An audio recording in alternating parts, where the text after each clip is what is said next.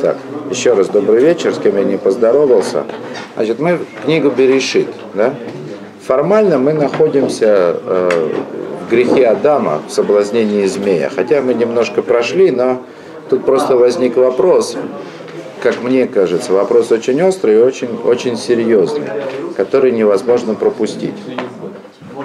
Этот вопрос, он связан с тем, как змей соблазнял человека, конкретно Хаву, и что из этого получилось. Вот. Потому что получилось, как кажется, вещь очень даже непростая. Значит, напомню. Мы находимся в Берешит Гимл, да, третья глава книги Берешит, четвертый стих. Да? Начнем с четвертого. Воемера Нахаша Лейша Ломос Тамусум. И сказал, и сказал змей женщине, нет, не умрете смертью. Ну, мы это уже читали, но это все равно снова нужно прочитать. Не умрете смертью, так сказал змей. Киюде Илаким, кибайома халхем мимену, ваневкахуй нехем, ваитем кейлаким, юде тов вра. Потому что знает Бог, что в день, когда вы съедите от этого плода, и откроются глаза ваши, то есть помудреете, и станете вы как боги, знающие добро и зло. То есть в этом соблазн, да? Ну, то есть по-простому, да? По-простому. Змей соблазняет Хаву следующим порядком. Он говорит так. А неужели Всевышний запретил вам есть от этого плода? Ну, после определенного диалога. Да, запретил, потому что сказал, что мы умрем. А змей говорит, нет, не умрете, потому что знает Господь, что в день, когда вы от него съедите, откроются глаза ваши, и будете как боги, знающие добро и зло. То есть он нашел, змей нашел аргумент, да, значит, который, во-первых, говорит, что это неправда, ну, то есть, как бы, не умрете смертью. Ну, мы это уже обсуждали, да? И он еще и объясняет, почему это неправда, и дает еще возможность ощутить, то есть он нашел пользу от греха. Он скажет, что в день, когда вы согрешите, когда съедите от этого плода, то смертью вы не умрете, а вы как боги, знающие добро и зло. Нашел пользу. Причем пользу не просто там какую-то. Да? Он не стал ей говорить, понравится вам. Да? Он задел за живое, за самую человеческую натуру. Станете вы как боги. Причем, ведь если по правде, ведь человек для этого и создан, чтобы стать подобным Богу, насколько это вообще возможно. Этим змей купил. Теперь, ну ладно, допустим, мы могли бы, мы бы могли посчитать, что змей обманул, да? Но дальше если мы читаем седьмой стих, да, то есть что произошло после того, как Хава поела и как она Адаму дала, да, прежде всего седьмой стих говорит, в этипакахна эйнайшнейхим, и открылись глаза обоих, открылись глаза, причем все комментаторы говорят, открылись глаза в мудрости, то есть они поумнели, помудрели. Но это еще можно интерпретировать, скажем так, не безболезненно для обязанности исполнять заповеди. Открылись глаза, что они согрешили. Но дальше, дальше, значит, мы пропускаем пока что проклятие, значит, наказания, которые были разданы, да, и доходим до самого, э, до самого конца. Так, секундочку.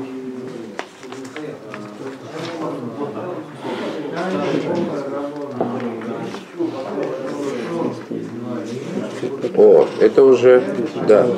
Берешит, Берешит Гимел, все тоже значит, третья глава Берешит, это стих 22.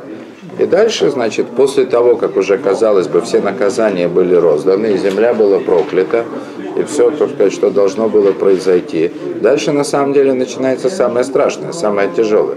«Воёйма Рашем Элаким, и сказал Господь Всесильный, Эн, Адама яка и хат мимену. И вот человек стал как один из нас. Лада товвера, знающий добро и зло.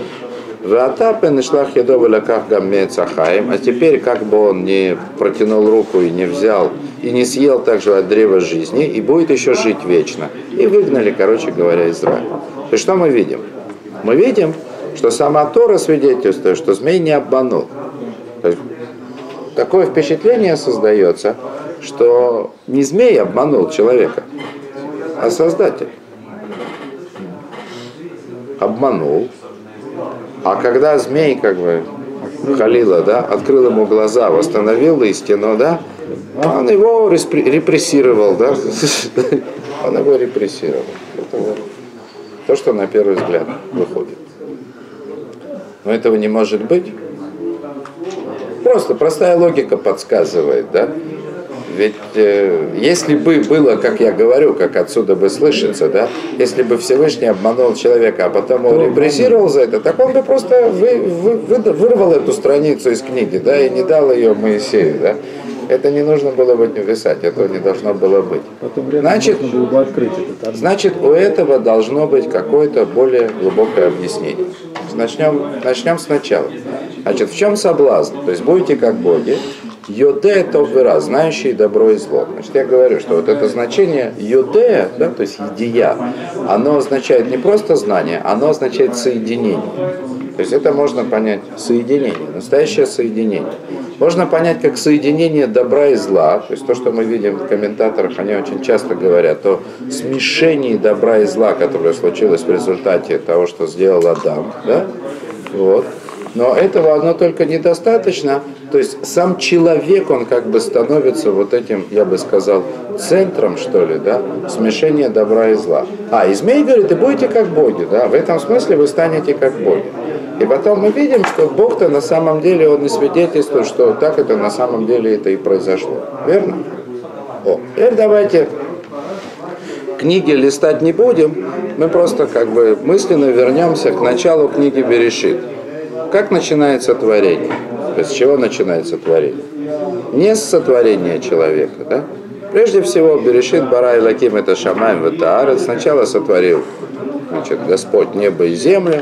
Вары Цайтатогу Вавогу, а земля была, она была хаотична. Да? Это был хаос. Да?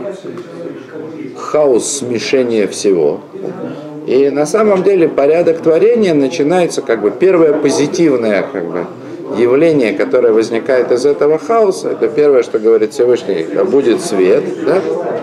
а потом сказано, что увидел он, что свет этот хорош, и отделил его, отделил его от тьмы. В принципе, творение начинается с наведения порядка в хаосе, который вот существовал в начале этого сотворения. То есть, как бы, ну, грубо говоря, Всевышний сначала сотворил хаос, да? А потом начал наводить в этом хаосе порядок, разделив между добром и злом. Рамхаль в Датванот, он очень сильно обращает на это внимание. Да? Он говорит о том, что разделив между добром и злом, то есть Всевышний как бы э, создал между ними, как бы, грубо говоря, некое расстояние, некий барьер, чтобы зло не вернулось снова и не поглотило добро. Не... Да, зло это прежде всего хаос. Вот. Я не буду сейчас входить в объяснение Рамхаля, да, там, в Дат Твунот, что это такое, так обращайтесь к Дат Твунот. Да? Вот. Там будем это смотреть. Просто сам принцип, что вначале, вначале создается зло или смешение добра и зла, в общем, в целом смешение. А творение этого мира начинается с разделения. То есть и после того, как происходит некая принципиальная как бы, идея разделения добра и зла, она потом продолжается дальше. То есть как бы из хаоса вот этого, изначального хаоса создания Всевышний выстраивает упорядоченный мир. И делает его почти идеальным, как мы знаем. Только что мы смотрели в Деры Хашем, что изначально человек был сотворен так, чтобы немножко страдать. То есть Ганнейден, в котором был помещен человек, был не идеальным. То есть мир был почти идеален. То есть зло было почти что уничтожено из этого мира. Осталось в виде только некой идеи, там, нахаш, то есть змей и древо познания добра и зла. И в этот мир пришел человек, которому осталось завершить совершенствование этого мира, завершить. То есть он мог принять участие в конечном, в полном исправлении этого мира, э, тем, что исполнил бы заповедь Всевышнего. Причем обратите внимание, вспомните, да, э, что мы говорили, когда изучали не шестой день, а вторую главу Берешит. Помните, что во второй главе Берешит вообще весь порядок творения, который относится к шестому дню, он перевернут. То есть сначала создается человек, а не в конце всего, а потом уже, так сказать, вокруг человека обустраивается все. То есть сам человек это есть некий образец порядка мироздания, да? а мироздание, которое вокруг него, оно упорядочено как бы по образу уже этого человека. Ну и тут дальше как бы, собственно, есть параллель, да, то есть некая аналогия, или можно даже сказать тождество между тем, что человек совершенствует себя и совершенствует весь мир. Это все, что ему осталось сделать. Вот. То есть некая часть работы, уже не связанная со смешением добра и зла, которое было изначально. То есть разделение между добром и злом, как бы довести это до состояния Ганейдена, Бог взял на себя. То есть он поместил человека, в котором добро и зло были уже не смешаны, а отделены. Понятно? Но э, все-таки Всевышний начал с того, что этот мир как бы упорядочил из хаоса. Тут придется привести все-таки Рамхаля, ну, то есть Кабалу. Значит, зачем это все было делать? Почему Тора не говорит о том, что не начинает с шестого дня, да? Человека, потом вокруг него мир. Зачем нам рассказывать как бы про порядок творения до сотворения человека? И в особенности рассказывать о том, что вначале был хаос. Рамхаль говорит, что все это делается для того, чтобы у человека была свобода выбора, выбирать между добром и злом. То есть, чтобы у человека была настоящая свобода выбора, не только привести этот мир в порядок и завершить его исправление, но и испортить его. Как человек сотворенный сам, он сам никто, да? Как он еще может испортить что-то, то, что сделал Всевышний? А только тем, что возможность, она была заложена заранее. То есть, другими словами, когда Адам согрешил, и когда Всевышний наказал его, мы это еще не читали, но прочитаем, там, допустим, когда речь идет о земле, Значит, Всевышний говорит, коц вы дардар то матха, да, то есть всякие колючки там и репейники произведет земля твоя. То есть вместо того, чтобы давать, да, булки, которые бы росли на деревьях, то есть плоды, готовые к употреблению, земля будет производить колючки, сорняки. То есть что это значит? Что из-за греха Адама земля вернулась, точнее весь мир, он вернулся в прежнее состояние не полного хаоса, конечно, как это было до Бога, да, но тот порядок, основанный на разделении добра и зла от начала и до конца, который был заложен Всевышним, он был нарушен. То есть мир стал не таким совершенным. В нем появилась доля хаоса. Добро и зло смешалось. И теперь как нам объясняют наши мудрецы. Теперь на человека вообще, ну или там на потомков Адама возложена двойная работа. То есть теперь нужно вернуть мир в прежнее состояние. То есть снова доделать то, что сделал Всевышний. Разделить добро и зло. Вы поняли уже ответ? Это то, что змей сказал. Вы не умрете, а вы станете как боги буквально, да? Вы будете участвовать в этом творении так, как его делал Бог как бы до вас, для вас. Чистое проклятие там получается. Сами разгребете. Да, но в этом же есть великое, как, как бы, по словам змея, в этом же есть великое преимущество, да. Теперь вы не просто как бы готовое, да, там, доделаете, да. Ну, представьте себе, да, то есть вся идея сотворения мира, в который помещен человек, это разделение между добром и злом. Эту работу сделал Всевышний. Осталось вот... Это как рыба, которую кто-то на крючок тебе насаживает, тебе осталось только вытащить, да? А змей говорит, нет, а вы станете как боги. Вы будете разделять между добром и злом. То есть он знал, что Адам его не поймет правильно? Да, он ему правильно сказал. Он его правильно Сказал ему правильно, но он его неправильно понял. Адам указал, что это проще, чем Понял его правильно. Но на Адама на самого валить не надо, да, то есть там это Хава неправильно поняла. Дальше бы остальное было дело техники, да. Вот, я хочу, чтобы обратили на это внимание. Остальное было дело техники. Вот. То есть вот эта идея, да. То есть вам придется, грубо говоря, змей сказал Хаве, да, что вы получите как бы долю, да, вот в той части как бы сотворения мира, в которой вы еще не получили. Станете как боги, знающие, то есть как бы вот это вот соединение добра и зла, да? И вам придется его То есть он сказал правду. Он сказал правду. Он правду сказал? И сказать, он рассчитывал на то, что не съедят. Конечно, он рассчитывал на то, что они захотят это сделать. Ведь они, ради этого человек был сотворен, чтобы стать подобным Богу. Адам его правильно понял, и он сделал, как он сказал. Ну да. Тогда какие к нему претензии от Творца? О, о, о, о, о, о, о. Вот это, вот это вот то, что так, вот это то, что так трудится Рамхаль, да, объяснить в книге Да Двуно, там, где объясняет, так сказать, э, грех Адама. Он говорит, что Адаму достаточно было представить себе это все. То есть он должен был просчитать ситуацию и понять, да, то есть, что.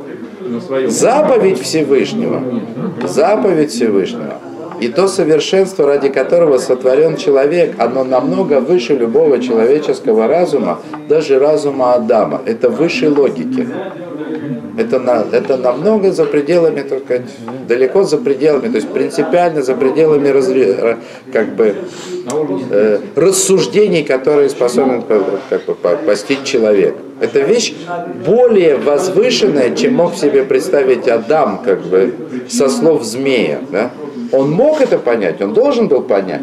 То есть даже если бы он это не понял, он должен был э, как бы в вере своей, да, он должен был как бы исполнить эту заповедь. То есть, по крайней мере, набраться силы воли или терпения подождать, как бы, что получится результат. И тогда бы у него открылись вещи куда более возвышенные. А он пошел по-простому. он Да? неправильно понял результат. Не, Он неправильно понял Всевышнего, он правильно понял змея. Змея это да, но Всевышний он неправильно понял. Ну, да, да. Так Всевышний твой учитель, а змея Это то, что, это то, что, то, что, если я не ошибаюсь, это Хазаль, э, Рега, подожди, кто что говорит, это Хазаль или стих? То, что насчет того, что Элаким, так сказать, Асайд Адам Яшар, то есть человек, э, Всевышний сделал человека прямым. Мишли, по-моему. Вот, ну да. ВМ Бикшу Хешбойны с Рабим. А они, так сказать, а они начали делать расчеты. Вот то, что, то, что сделал змей, он сказал расчет, смотри, да, все очень просто, да. Все очень просто, да. Это, почему его не судили? Сме- Не, не выслушивали.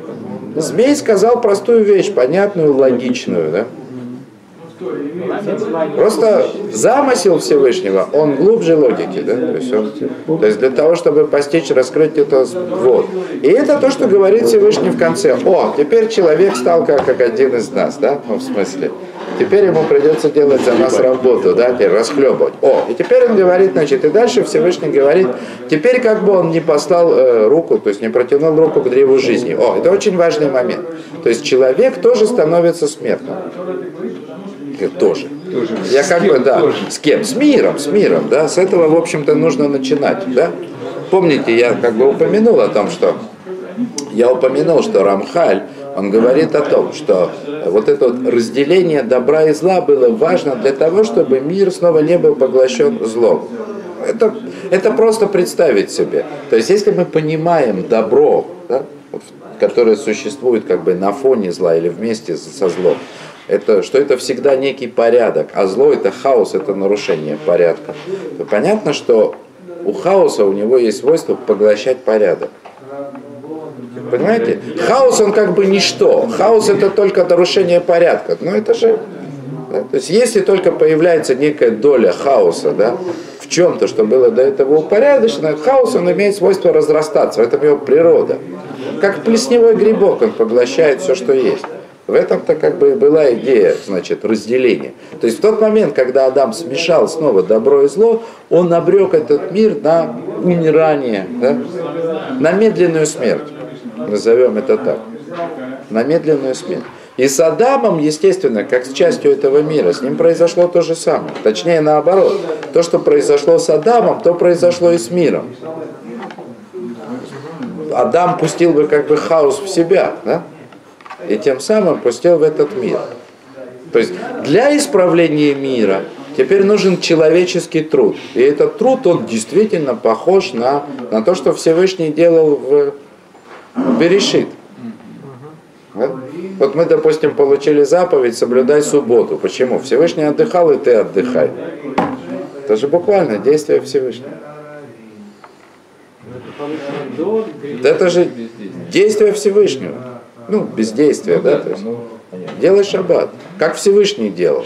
Испортил, испортил, теперь это все. Да, действительно, а для того, чтобы не работать в шаббат, нужно работать 6 дней. То есть, то есть, в принципе, все заповеди, которые мы получили, это для того, чтобы исправить то, что сделал Всевышний. Адам испортил.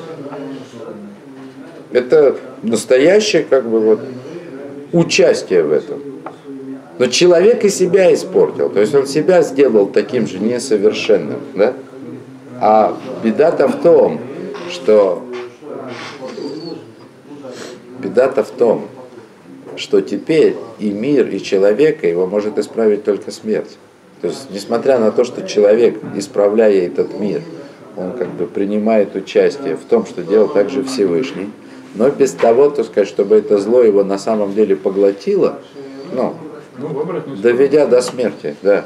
То есть без того окончательного исправления того, что человек испортил, да, в, согрешив в Ганейдене, это не может произойти без разрушения мира и без смерти человека. То есть Всевышний тоже не обманул. Понятно, да? Все правы. Почему Да. же тогда заповеди даны только еврейскому народу А это уже на достаточно позднем этапе? Э, Это уже, э, это уже другая история. Э, Почему заповеди даны только еврейскому народу и на достаточно позднем этапе, это уже связано с другими грехами человечества, которые были после. Значит, был потоп, было поколение потопа, которое утопило, и было поколение Вавилонской башни.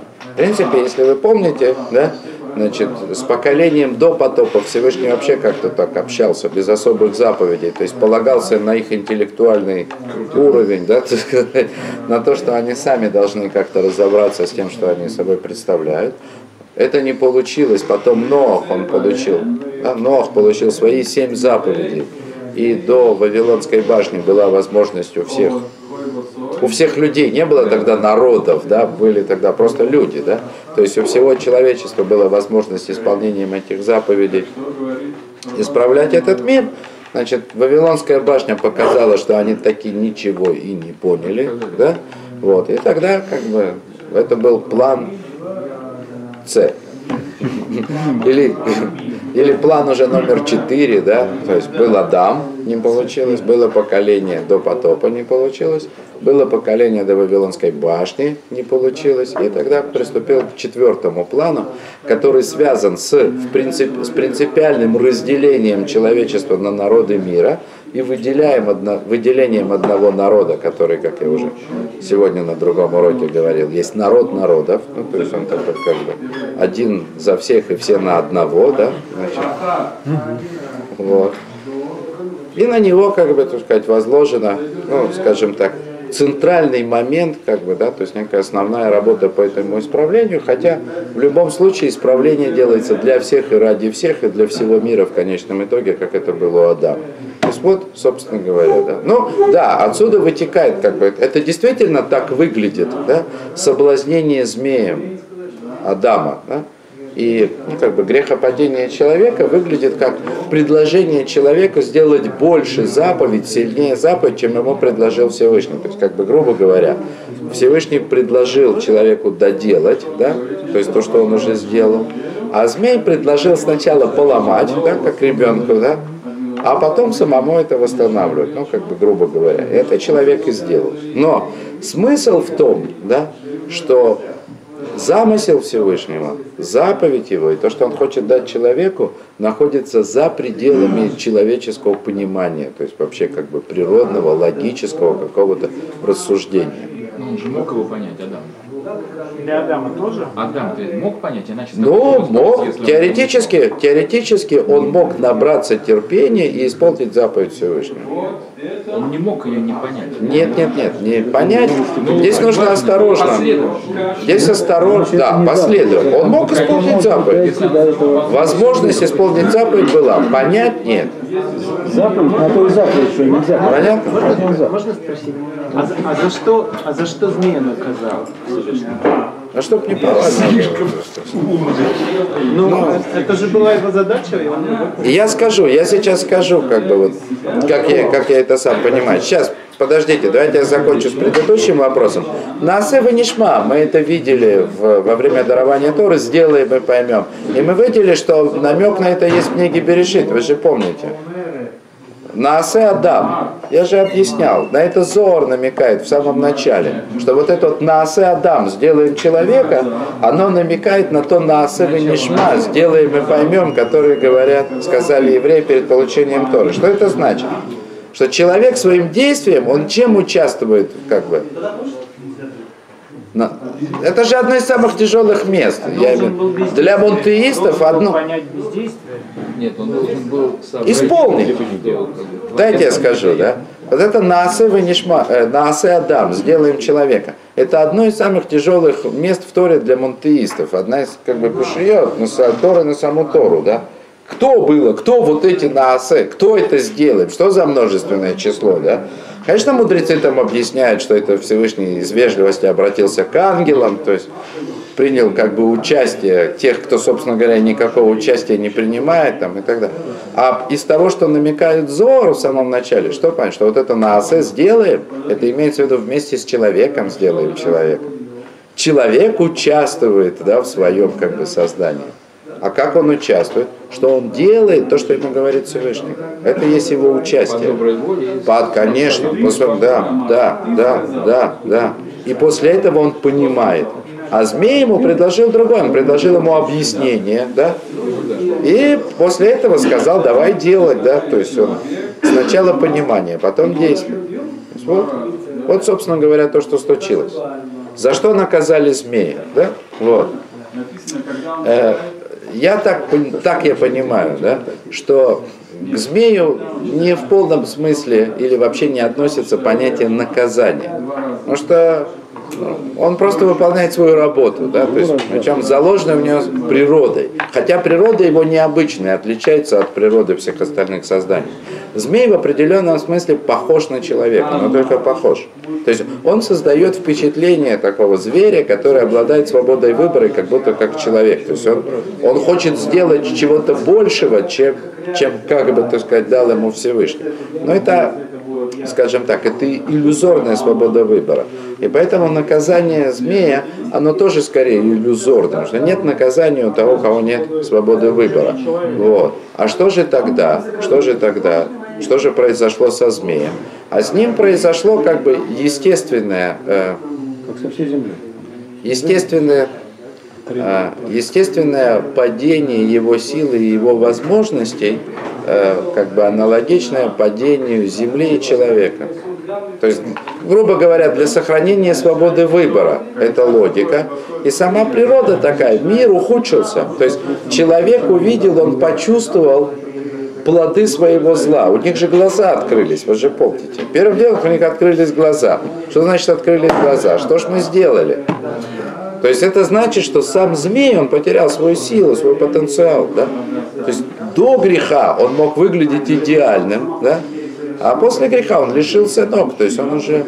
Теперь он может бить только из-под тяжка. Да?